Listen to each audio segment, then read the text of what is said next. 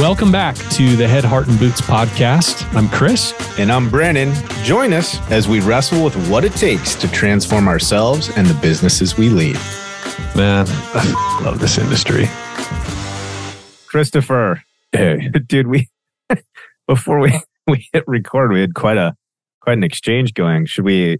well, Do we relive that for? you know, Here. sometimes we have a pretty quick path to agreement, and other times, It's, you know, we, you know, more of a dance. a little more of a dance. A little But bit more of a dance. anyway, we figured it out. Yeah, we got our topic dialed in. Yeah. I'm excited about this one actually. And clearly from the last few weeks of focus for you, you're excited about part of this conversation as well.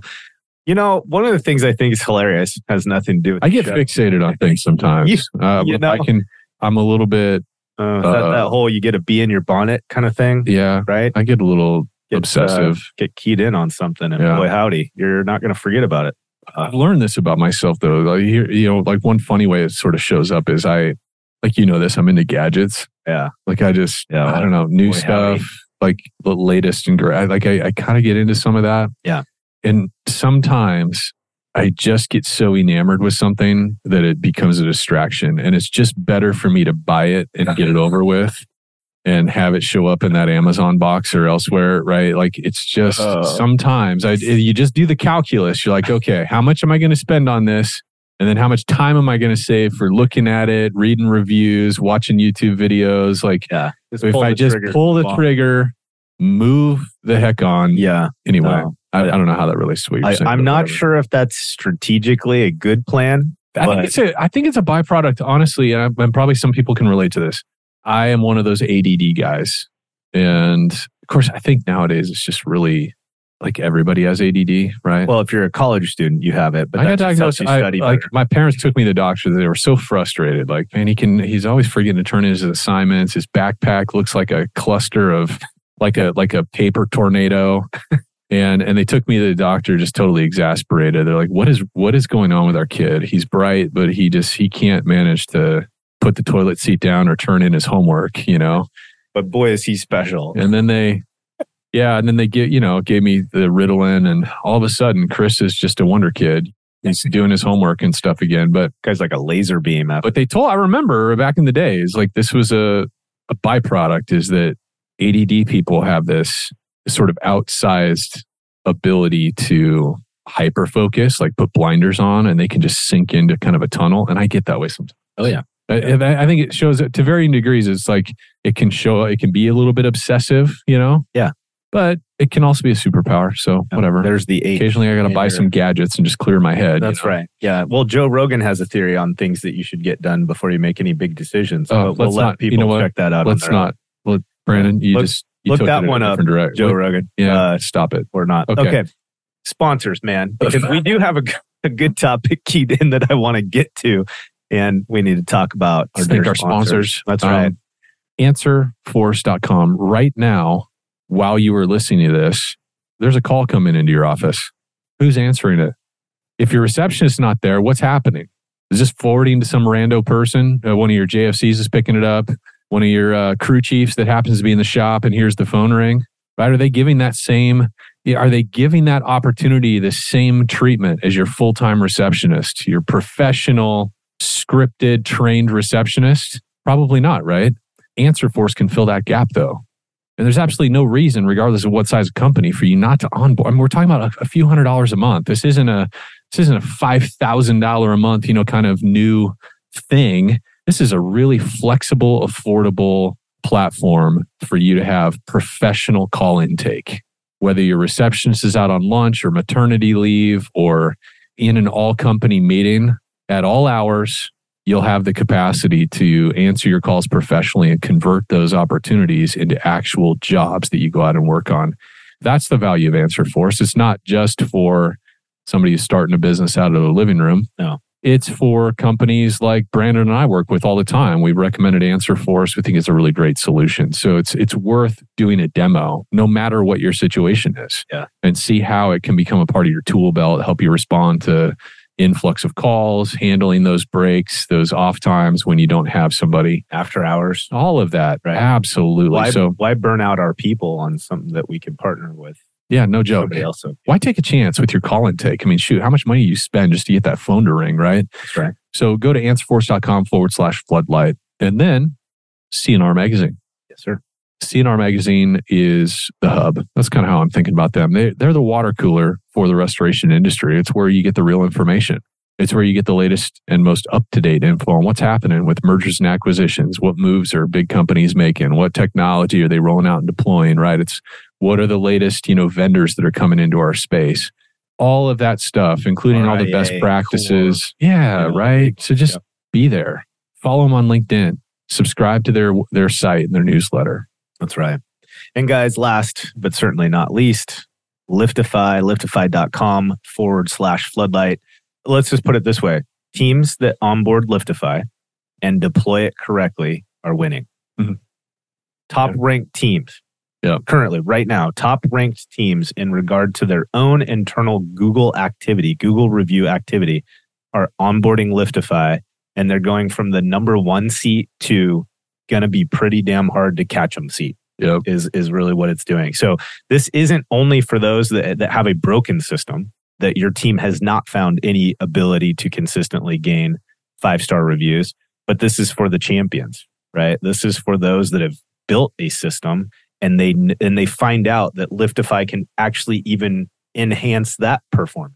And I think we talked a couple episodes about one of the teams. They had a 48% increase. They went from 600 lifetime Yeah. to a thousand Yeah. in the first, I want to say 60 days that they onboarded Liftify. Yeah. So again, they're doing the work. They're doing the good job. They've got the opportunity and Liftify is just maximizing that opportunity. They're hitting the 20, 25% engagement rate on, on five star reviews, which is unheard of, man. Yeah, Lift- unheard of. Liftify is for winners. So if you're a winner, go to liftify.com forward slash floodlight. That's right. And Yeah. now you have no choice because Yeah. we know you're all winners. Get going. Have you ever heard this saying? This is an interesting saying. Okay. Let's sit on this for just a second. Okay. winners beat losers and champions beat winners. Yeah. It's clever. I've always loved that. I heard that a while, like quite some time ago, multiple years ago. And I thought to myself, golly, is that a, a good Yeah. way to think about things. You- All right. Yeah. There you go. Winners partner with Liftify. Liftify.com forward slash Mm. floodlight. All right, gang, let's get into this. Yeah. What are we talking about, man? Okay. So you and I have been kind of chewing on a couple different concepts, but recently one just kind of multiple things started to point at it. And it was this idea of starting with the end in mind. And I think for some of those, some of you that listen to our show, if you heard, we had a really popular episode changing our project manager mindset. And yeah, that thing it just crushes. It's it's had so many plays I can't even it's crazy. Anyways, part of that I think we even referenced this whole starting with the end in mind. Like critical project management is this stewarding of relationships, understanding where you're headed, Yeah. right? But more recently, I had this really awesome kind of word picture or or kind of correlation that I heard somebody reference, and it was billiards. Okay, Mhm. playing pool. Yeah. And what's interesting is like if I'm playing pool, it does not look like this. But when I play, when I play pool, it's more cursing shots that don't follow any element of geometry whatsoever. It's a shit show, tire fire, Yeah, if you will. sure. However, champions, Uh-huh. the folks that play billiards well, every single shot is thought through. Yeah. And what's most important is where they leave the ball Mm. right? Because after they they make the that next shot, shot. yeah, it's all about the next shot, Yeah. right? So for them, it is similar to chess, Yeah. right? If somebody's playing chess, they're starting with the end in mind. Their strategy is predetermined, and they begin taking steps and initiating actions to execute on that strategy because they know where they want to be Yeah. by the end, right? And so I think when I heard that word picture again recently or that correlation to a billiards table, I was like, gosh, that's interesting. And one of the things that you and I have talked a lot about is helping leaders shift from Can I actually hang on that? Just Yeah, yeah. because I just watched a video on billiards randomly. see it's weird how YouTube, this stuff works, right? I, I, lo- I love it and I hate it, right? I love just so much awesome stuff right out They there. were But listening to us. But there's an interesting angle to that that analogy, right? Because when a real billiards player, like what you're talking about in terms of shot placement and where that cue ball ends up, right? They shoot in a particular way to apply English to the ball to get the ball to end up where they want it and the and the ball that they were hitting to obviously go in the pocket Right, right. right but there's a specific strategy and movement they deploy to get the ball to do what they want it to do That's right. afterwards It's 100% proactive. it's 100% proactive and it's there's a skill that they're applying to their behaviors and their choice right so there's Oh, this yeah. there's this re- there's a deep correlation here right to what we're talking about Oh, 100%. And I and I think another way that we think about this pretty consistently or or at least that we communicate in the different scenarios we're in is this idea of leading activities or leading behaviors. And so one of the ways that we reference that is I think in general it's pretty normal for most companies to learn at least the basics on what are the things that we're measuring. What are the outputs I want to pay attention to, especially around financials, gross profit margin, right? project timelines. Like I think a lot of that stuff's pretty simple for us to close the gap on and go, okay, these are important numbers for us to track. Yeah. And as much as I love those things, I also have seen over the years and experienced firsthand, like it feels often like the numbers I'm looking at, there's not a lot I can do about it anymore. Mhm. It, it really, they tend to be, not always, but they tend to be more of a rear view mirror look. Mm. And I am either frustrated or excited about what it is that I'm looking at. And so one of the things that we've been taught years ago, we Mm. didn't come up with this, but we were taught this. We we learned how to execute on this and lean heavier into it was this idea of leadership teams being more focused on keying in on how they can influence our team's leading activities or leading behaviors. Yeah. Right? For me that's a similar scenario. It's it's us saying, okay, what we want is this end result but I'm not going to wait to take action until I'm looking at that end result. Here's the things I can speak into today Mm. that, when leveraged correctly, are going to most likely give me what I want on the output side, right? Yeah. On the on the other side. And so for me, it's just like, man, when I heard this idea about a billiards table and this concept of where we leave the ball, setting the stage for the next shot is so mission critical. And I thought, let's hang in that pocket a little bit today Mm. and talk about how that applies to our business. So I want to give you the opportunity here, man, because I know you've been thinking about this all for two weeks at least. What is the recon client checklist? Ah, ah, ah. Inside joke, everybody. I know you don't get it, I, but I it's just. I just think when we're trying to become more intentional and strategic in how we're running our businesses, usually or often there are things that we can do differently than how other people do it. There are skills that we can deploy. It's just like the billiards player, right? Applying English to a ball in order to control the cue after you put one ball in the pocket. Like that's a next level thing that like most billiard players can't do or don't know how to do because they haven't developed that skill. So they don't even have the option of deploying that, you know, in their shot strategy. Yeah. Where they're putting the cue ball. And likewise, I think as restorers, we have we have a process like a universal generalized mitigation process outline, recon process outline that most restorers deploy, right? There's a there's a sequence that we do in a construction project or a mitigation response that more or less everybody does, right? But then there's these other things, right? We can do skills we can leverage and steps in our process that we can introduce that can have an outsized impact on how the rest of the project materializes. Yeah.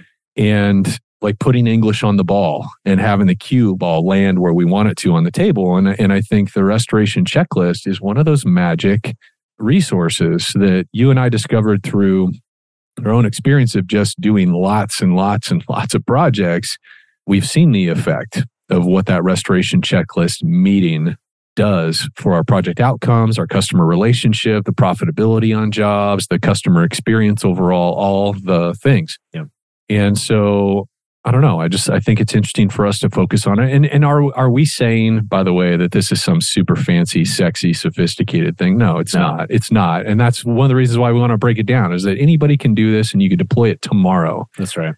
I I- think most winning strategies are are supported and supplemented with actually very basic, non-sexy. Yeah, the stuff. simpler the better, right? Yeah. So how did this come about and what what is it solving for? Well, okay, let's let's talk about the most common failure points in any full service restoration company. It's a lot of times the biggest, most expensive failures, most expensive not just to our bottom line, to our EBITDA, but also to our customer, our reputation, is the recon side of our business. I think everybody can agree on that, right?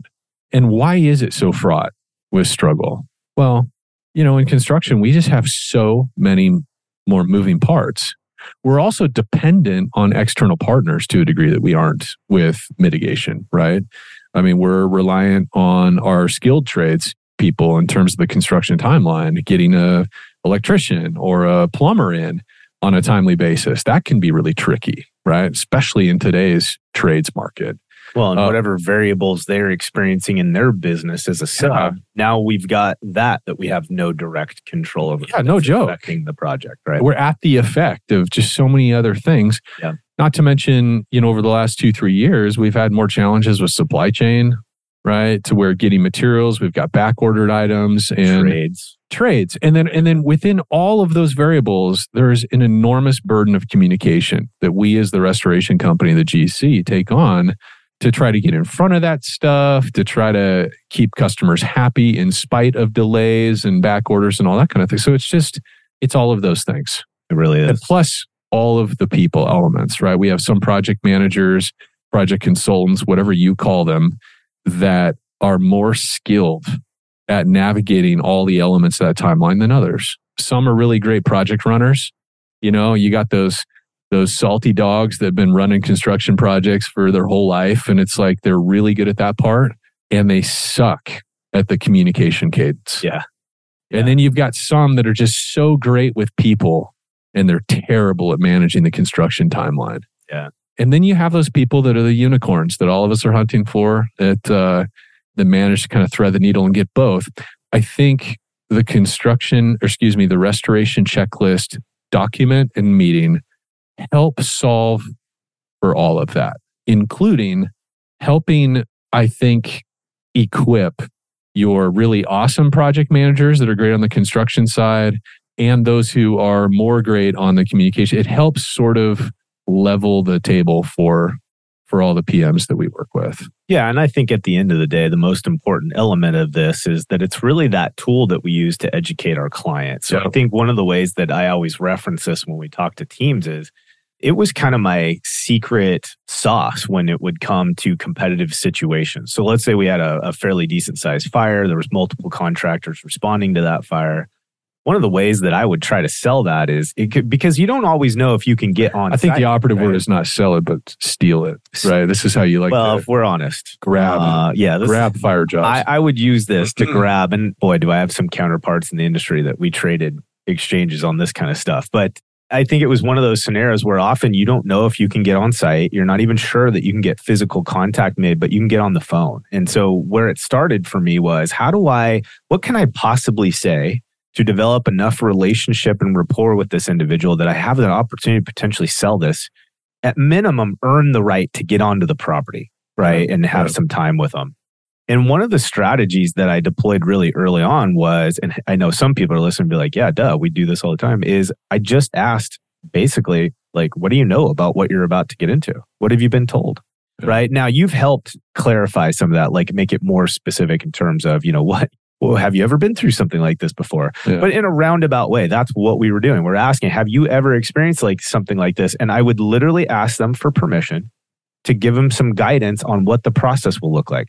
Now, understand, I don't have a contract. I haven't even been given the right to get onto the property. And for all I know, one of the first things I could have been told by this prospect was that ServiceMaster was already there, or ServPro, or whoever is already on side, or we already, dude. I've had scenarios where we already signed a contract and this still works. Yeah, they had already signed. A they had somebody else, signed, right? Yeah.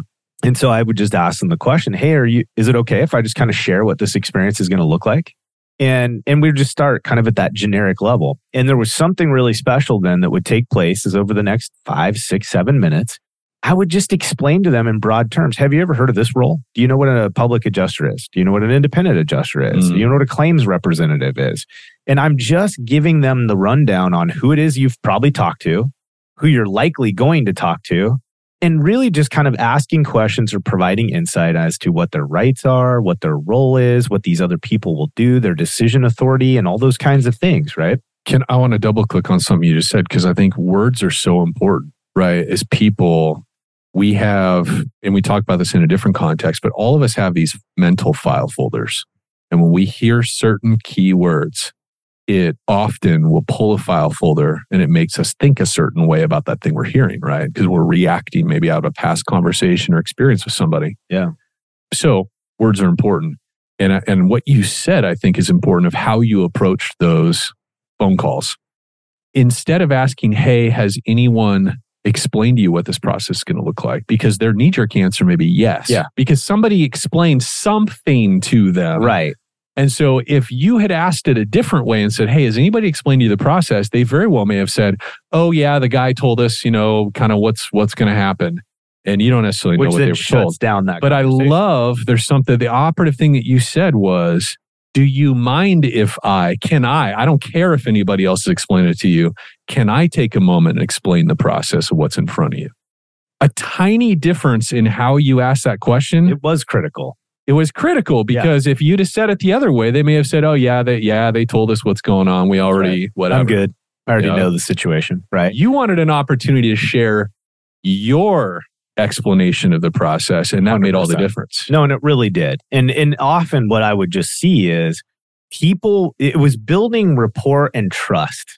Yeah. When someone who was not obligated to, someone that hadn't even really gotten in any kind of formal scenario. I mean, this works live in front of the person even better, Yeah, but it it just worked. And and ultimately what I would end up with is that it would go from kind of this cold, not sure how to respond to me, Yeah. within a few moments of me talking about the things at least from my perspective at the time that Yeah. we felt were critical and or clients seemed to have the most friction with you would hear the guard start to break down. And the next thing you know they're starting to ask questions. And they oh oh really? I never oh i didn't understand that. Tell me more about that. And ultimately what would happen you guys often like we're talking 70 80% of the time. Hi I would end up with a client that would be like, Hey, do you mind? Are you able to come out and take a look at my project? You bet. I'll be there in 10 minutes. and hundred percent of the time when you get on, And site, once I'm on that. site, Oh, yeah. after already building that trust and rapport, if you think I can't close once I'm standing in front of you, I'm closing. That Yeah. job's mine. Yeah. Right. And so, so where did that we effectively us? had that happen on a uh, on a large loss commercial. Oh, yeah. yeah, I mean, it happened. multiple times, but one that I was involved in in particular. And by the way, guys, it's happened to us oh yeah, when we didn't do a good job following our Oh. own process of starting with the end in mind. painful, bro. right? Painful. So it, it is uh, it is painful when it comes back to cut you. Yeah. So let's let's zoom back out and let's get some gritty detail on what what is this we're talking about because you've referenced a number of the components of it. But Yeah. again, the issue that we were struggling with when you developed this, or was somebody I did you create this? Yeah, I think kind of a joint yeah, effort among some people, Sure, yeah, team sport. But the struggle was is that we were having a lot of variability in our customer experience on the recon side. Again, because we had some because everybody has a different personality. Eh, Like PMs are very diverse in what their skill set is and so forth. And so there's just a ton of variability. And so we started with this restoration checklist. We made it in a carbon copy, you know, kind of format, used our local printer and printed up this single sheet with a signature area at the very bottom. And this resto checklist essentially walks through what you were describing. First of all, it defines our role as the restoration company. What is, who are we serving? Who's our customer, i.e., you, the person we're talking to? And what is our role in all of this? And really clearly explaining to them the scope of our role and all the ways that we're going to be helping them in this process. Then it, Right. then it gets more localized. Then it's what is my role as your project manager? What does that look like? What do you come to me for? Which essentially, outside of a scenario where you have a dedicated soup to nuts, you know, job file coordinator that's also kind of their single point of contact, outside of that kind of business structure, if you have that, that project manager is Yeah. they're everything QB. to them. Yeah, that's the QB. That's who you call. You got any issues, you come to me. I'm going to be helping you. I'm going to be working with your adjuster, right, to establish scope and, and get you guys back to a pre loss condition, all the things. Plus, I'm going to be doing this. Plus, I'm going to be doing that, just so you know. And then walking through all the other roles on the team. Hey, you know, one of the people that you're going to be talking to is somebody from our AR team. You know, it's it's Julie and it's Jonathan. I'm not sure who specifically are reaching out to you, but here's their role, right? They're going to be helping you navigate the payment and billing and all that kind of stuff. And and on and on and on and talking about also the other roles on the carrier side right? Sometimes there's a claims assistant or there's a desk adjuster versus a field adjuster and helping them understand those roles. And oh by the way talking about the role of a of a public adjuster because as all of us have experienced we've been in the industry for more than a minute every now and then a public adjuster gets involved in the project and it can be very confusing for the homeowner. It can be very confusing for anybody that's that hasn't been through a large loss event but we know it happens sometimes. And so we're proactively introducing that role just in case it ends up appearing later, right? And on and on and on. And then it also takes people through the process. And the most important thing in the process that we really highlighted was the silent phase. And I don't know how many people refer to this. It's funny when I bring this up and when we brought this up in leadership workshops, it doesn't seem like something that people have really necessarily identified and proactively talk to customers yeah, about. Do you want to talk about what that silent phase is? Yeah, it's funny because you're right. Like it's like when we introduce the idea, everybody not they're like, oh yeah, yeah, I totally understand. Like everybody knows what it is. Yeah, but they haven't necessarily intentionally covered it or yeah. or tried to address it. And I think again, it's like if we go back to where this conversation started, that's the power I think in us thinking more about starting with the end in mind yeah. and really iterating that perspective. Like how much can we really nerd out on that and change the process, change how we communicate, change, you know, what we do. All right, Head, Heart, and Boots listeners, wanted to stop here just a moment and thank our underwriting sponsor, Floodlight Consulting Group. as, as all of you know, right? You know, Brandon and I, this is our passion project, Head, Heart, and Boots is, but it's also a way of more and more that our consulting clients find us. And in effect, they interview us, right? Those of you who've been listening to the show for a while, you get to know who we are, right? What we're about. So, if Head, Heart, and Boots is valuable to you, one of the best things you can do is share it with your friends. And it's been incredible to watch just the audience grow. And we still get text messages from many of you about shows that you really like and impacted you. So, that's number one. And please keep doing that. Many of you have been huge advocates of the show. We also just want to remind you, too, if you're a restoration company owner and you're interested in a partner in your growth, you want some help building out systems, developing your leadership teams, helping set up the infrastructure for you to scale and grow into the company that you're trying to build. That's what we do. That's what we do is we come alongside restoration company leaders. We help equip them and we help support them in that growth trajectory. So if you're looking for that, go to floodlightgrp.com. Potentially, we could be a great match for each other. Another way that we really do serve our client base and our sphere of influence is through our premier partners. We work really hard to vet those folks that we believe bring a level of value to the industry that it can really be leveraged in a way to have a sincere positive impact on your business. We take that very seriously. The the folks that we create those kind of ongoing partnerships, that's not a check the box kind of scenario. It's it's we really see strategic alignment in the value that they bring. We see value in the way that their leadership teams and their partners are developed. And we've done very sincere work of ensuring that these folks that we introduce our clients and our sphere to can actually create vetted value. So go check out floodlightgrp.com forward slash premier slash partners and see if there's some folks on there that you can connect with and begin developing some other resources to support your growth and your business. So, this silent phase, and I think we've talked about this a lot of different times, but the silent phase is that handoff that happens between our EMS, our mitigation teams, and the rebuild, our recon team. Mm. And there's this moment where, from a client's perspective, I think we we don't we undervalue is they just went through, let's call it a week, yeah, of hurry, major action happened. It was equipment. It's this. Get the dry, you know, demo completed as soon as possible. We're trying to make decisions and make movements to prevent microbial growth. It's it's go go go. Yeah. And then there's this interesting pause that happens because it well, let me let me preface this a little bit. If we're protecting our cash flow and we don't bankroll construction projects, there is a lull that happens where two key things are going on. One is we're getting an ex, a scope established yeah. And then we're getting an agreement on scope and price point with the carrier or with our partner, with our referral, whatever. Okay. Right. Well, during that piece, if you were to look at a project, there's going to be maybe minimum work and maybe no work happening. And from the client's perspective, where we just had bodies and gear and equipment, it was move, move, move. I came in the middle of the night, all the things.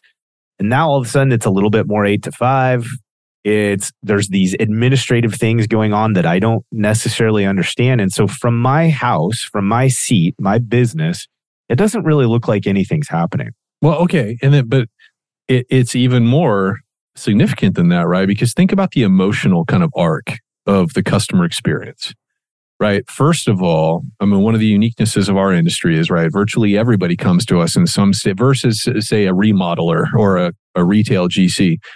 Everybody comes to us in some state of fear, frustration, anxiety, Sure. confusion, etc. So it starts there, right?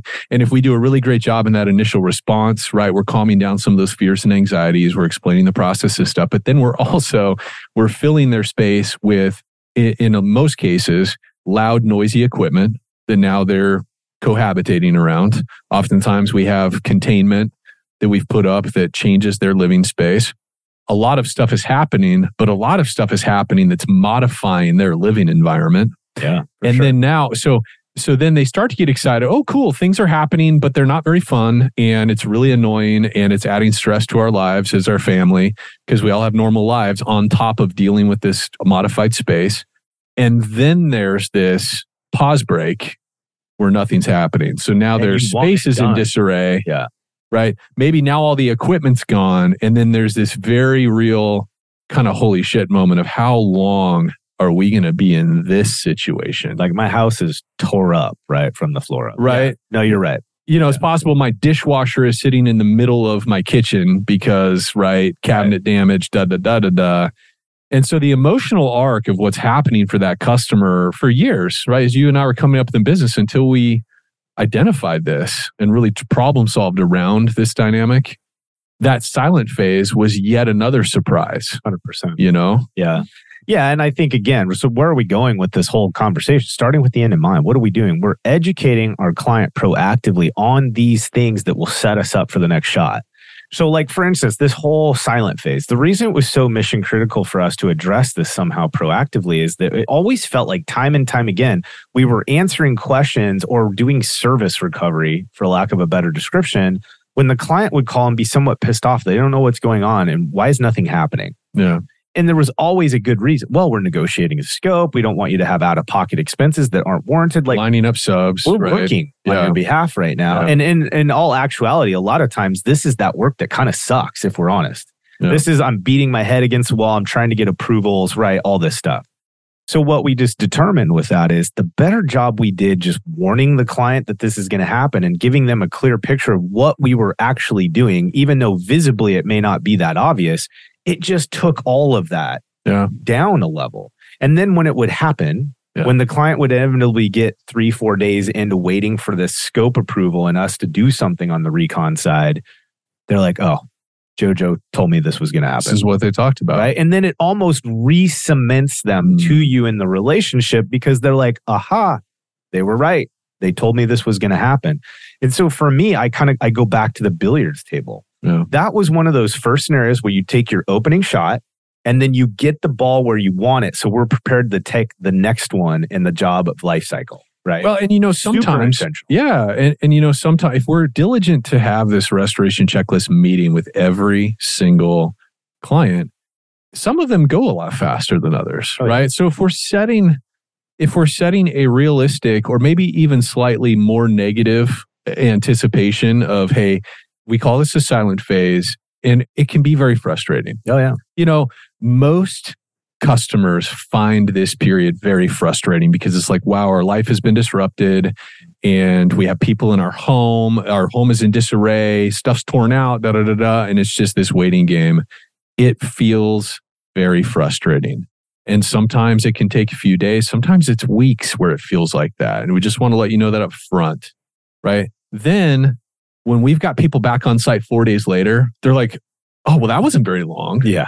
And now bad. now now we have an enhanced experience Yeah. right even though if we hadn't had that conversation and we'd we'd had no contact for even three days physical contact well they would have been anxious frustrated pissed off but Yep. because we had that conversation it's like well four days is that's not bad yeah, we're So- winning. yeah. We're winning with this proactive. we're ahead we made a deposit in fact Yeah. right here's another example kind of off the off this let's let's switch directions today i was doing you know, sometimes what I do is I'll sit in on a client's production meeting. Mm. And we're basically we're just shadowing, fly on the wall, kind of Yeah, yeah, watching yeah. how it rolls out, what they're doing, what they're covering, and then we just have a coaching session afterwards. Talk about, hey, how did that go? What could we do? And I was on one today, and it was solid. There was plenty of things happening, and then one of the things I just wanted to orient them around was a shift in mentality on how the reporting went. So one of the things that's really common when I sit in a production meeting, and and dude, I know there's some people listening that were in mine. So be, I, I want to be crystal clear here. This is a work in process always, Be right? gentle. Yeah, be gentle, man. Uh, I'm, I'm thinking Natalie Walker out there. Yeah. No longer. Of course, that's how freaking old that is, Natalie Walker. Anyways, Nat, I know you're out there hearing that's like you screwed up plenty of production meetings. Anyways, so in in a production meeting this morning, I'm listening to the team go through this, and I just said, hey, one of the core principles that we want to shift into, because we all fight these production meetings that go on for like a day. It's like we're in there for hours. We're talking about drywall and this counter and this guy's attitude and this. I mean, they're dreadful. But one of the things I, I was trying to get them to make a shift on is I want project managers to ultimately roll into that meeting and tell me what's happening with their book of Mm. business. And then I'm just validating and verifying that against the notes and the preparation that I did before the meeting started Yeah. right? So I'm looking at our WIP. I'm highlighting things that are red flagged for me based on standards. And then they report on it. And then I just get to ask more questions. But it's not me dragging information out of my staff. Yeah. Well, again, if we go back to the billiards table, setting the shots up, well, it's not fair for me to have an expectation of one of my team members if I don't literally tell them what I'm anticipating and what I want. Yeah. So the the difference in that scenario, or how do I start with the end in mind, is I just hit reset and I say, look, here's a weekly production standard we have to hit. Like you have to produce this much in billable work. So we're going to talk about that. And I give clarity about what that number is and what the expectation is. Mm. We identify what our strategy around AR and the role that we play in AR is. And then I just set that example. Hey, when you show up, this is what I'm anticipating to have covered by you. Right. And we do that with all our primary things average job life cycle times, gross profit, cost versus spend, contract values. And basically, what I do is I set the stage for what I want my PM to report on. And I literally teach them how to show up to my meeting and report in a way that's valid. Yeah. Okay. I'm starting with the end in mind. I don't have an anticipation of something and then not do anything to proactively set the stage for that to happen. So again, in my mind, when I do that, when I when I have that walkthrough and I sit my PMs down or whatever the staff is, and I say, when we roll into a production meeting, here's what we're covering, and here's how I need you to report on it. Not micro. Please do not hear me as if I'm micromanaging. I just want them to be focused on the right shit, just like I do. Yeah. Right? We don't have all day to be Right. here.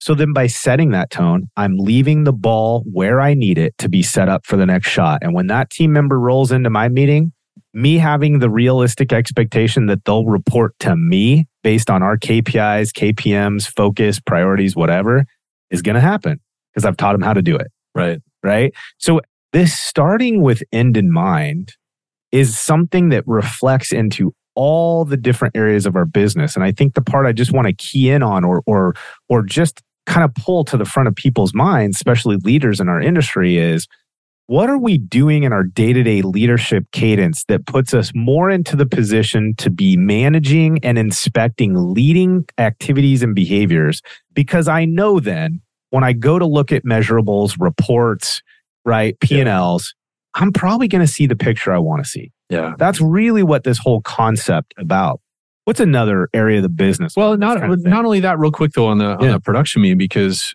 one of the things that we find in companies of all sizes, less so maybe at the really l- large size end of the spectrum, but but even then sometimes is a lack of consistency with their production meeting cadence. Mm. Shit happens. Yeah, oh, we're too busy. Yeah. Too much going on. We'll punt. It gets punted to another day, and then all of a sudden it's Doesn't punted till the next week. Doesn't Yeah. happen.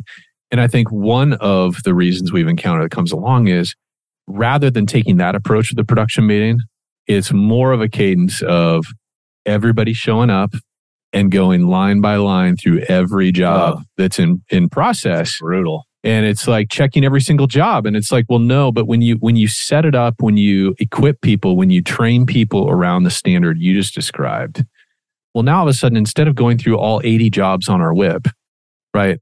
Each person is coming to focus on the outliers that need to be discussed, right. Right. That are out of That's right. compliance, right. They're either out of compliance in terms of cost versus collected, they're out of compliance on cycle times, the compliance on their, their GP. And then we focus our effort on that. And so instead of having a thing that creeps into a three hour production meeting, That's right. which then reinforces These the suck. next time we don't have time for that meeting. That instead we have an efficient touch point that keeps us on top of our work and keeps us in alignment with the objectives we have. 100%. And and I think too, what I experienced over time, because occasionally I would jump in on those production meetings. I wasn't there all the time back in the day, but is that those meetings became so much more efficient instead of them being sometimes the three hours.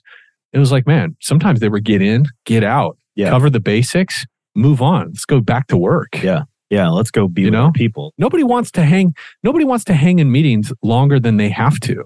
Any of us, None you of know? us. Nor can we afford the time, No, the energy. right? and again, I think this idea it's it's universal across the business. It applies to just about every strategy, every decision, every department, every team member that we're engaging, right? Like I think this whole again starting with the end in mind. I think we build our training based on that. Yeah. We we think about what is it that we need to be done? What is it that we need to have accomplished for this to be a productive experience? And we train to that. Yeah. And it doesn't always mean that, and again, it's like I think this is, you know, trying to tie this back to this whole billiards table thing, because I think it's a really great way to look at it is even in our training process, you Mm. don't go from green to large loss mitigation project manager. Like, what are we doing? right? There's phases to that. We Mm. we go from green team member to a certified technician that's capable of really being a great supporting personnel. Yeah. Okay. All right. Let's set that shot up. Let's take that shot and make sure that at the end, they're primed to then move into the second phase of their Mhm. training, where we turn them more into a lead or a crew chief, Mhm. depending on what kind of system that you're from. Right. But again, and then you set that shot up, Yeah. right? We lay that foundation. We take a nice shot. The ball's ready. And now we get them ready to deploy into the third tier of training, or whatever the case may be. Yeah. But it's just this, it's this, I don't want to say plotting, but it is. It's not plotting, it's plotting. It's being intentional about when we take this action, it's going to return this kind of result. And then that result will set us up to go to the next stage, the Yeah. next phase. And I just think that we often forget this. It, it, we just get so integrated into reaction. Everything is firefighting. Everything is, is whack-a-mole. Everything is react, react, react, react. And then we just create this inevitable cycle we can't stop. Yeah. It's just you've set so many band-aids. There ain't a whole lot of good tissue left, right? Like we're not doing things very intentionally. Well, another area of the business, and we're quickly approaching the end of year. It's so funny, man. The older I get, the more it's like year end planning starts in August.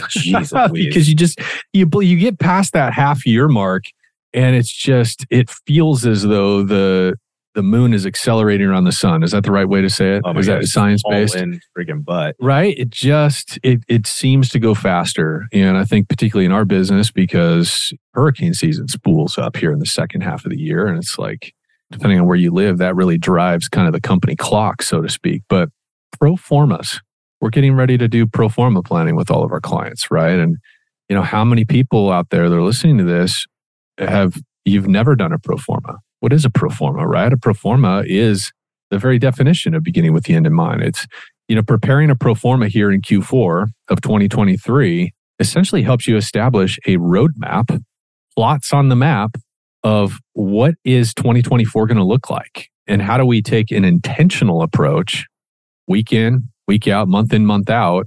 What's our playbook? Do you have a playbook? It's different from a business plan. You know, business plan, right? And we've developed those and we we they're great. We advocate for business plans. But pro formas in a lot of ways are so much better than a business plan because it's really asking the question not only what are we going to do, but how? Like, where are we going to spend money to do those things that we want to do? Right. So it's like, hey, if we want to grow, we want to add two more locations. Okay. Well, what kind of costs will be associated with that? How do we cover those costs? What is that going to look like? What are the support personnel are we going to have to hire for that? And when? And it's really thinking through and mapping out what do I want 2024 to look like? And just imagine how much more strategic and efficient you can be if you've not just thought through, hey, we want to grow our sales by 25% this next year and we want to grow we want to we want to grow commercial by 50%. A lot of times that's where people's business yeah, planning that's where it ends. stops. Yeah. But we're going to hire two more sales reps and we're going to really dive into commercial and we're going to open a second location and I'm going to hire a GM. It's like, wow, okay.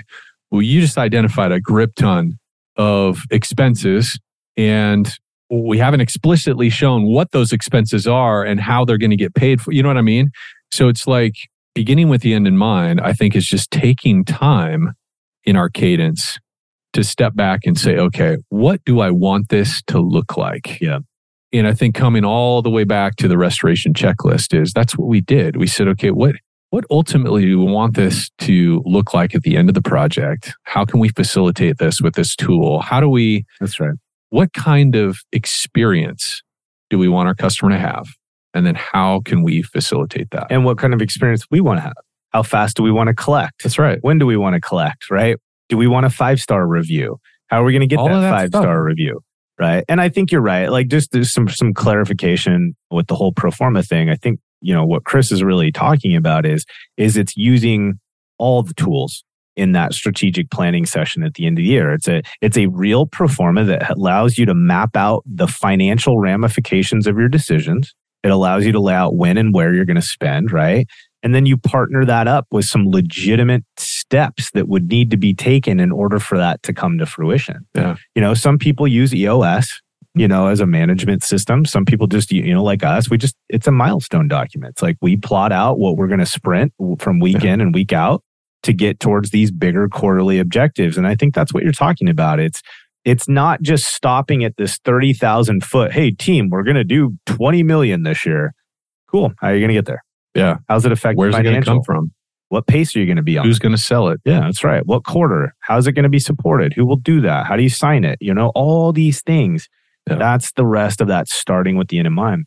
And maybe here, here's kind of maybe a place I think to kind of land the plane and, and draw this to to a close is really what we're talking about is encouraging leaders to understand the value of them having bandwidth. I just watched so many teams and I was subject to this. I did it to myself, sometimes out of just of a lack of proactive engagement, sometimes out of being naive, sometimes out of, I don't know, just a, having to. I just, I didn't always have enough leadership bandwidth in my Mm. teams. And so you're asking people to proactively manage your business, yet they don't have time to be proactive. They Mm. are freaking running from task to task, filling in this hole, plugging their finger into this hole at the dam, react, react, react, react. And there's no way they can create a strategy. There's no way they can set the stage from this shot to ensure the next shot has the highest chance of being successful unless they have leadership bandwidth to be proactively engaging the business, whether it be at the department level, individual level, or company level. Mm. It's just mission critical. So again, it's, it's like this idea, guys. It's it's a billiards table, right? It's setting setting up your shot. It's beginning with the end in mind and understanding where we leave off, where we set the stage, where we leave the ball matters for the next shot, the next phase, the next push in our business and our strategy. I just want to give some other examples of this because this is part of your gifting. Like this, you have, this is part of sort of your CEO skill set. And I've just watched it for the last several years is you have, you have a discipline around this. Like we have our own pro forma as an example where you routinely bring us, Hey, let's, let's do a quick financial review. Let's see where we're at. When we go to talk about one of our consultants, their book of business is full.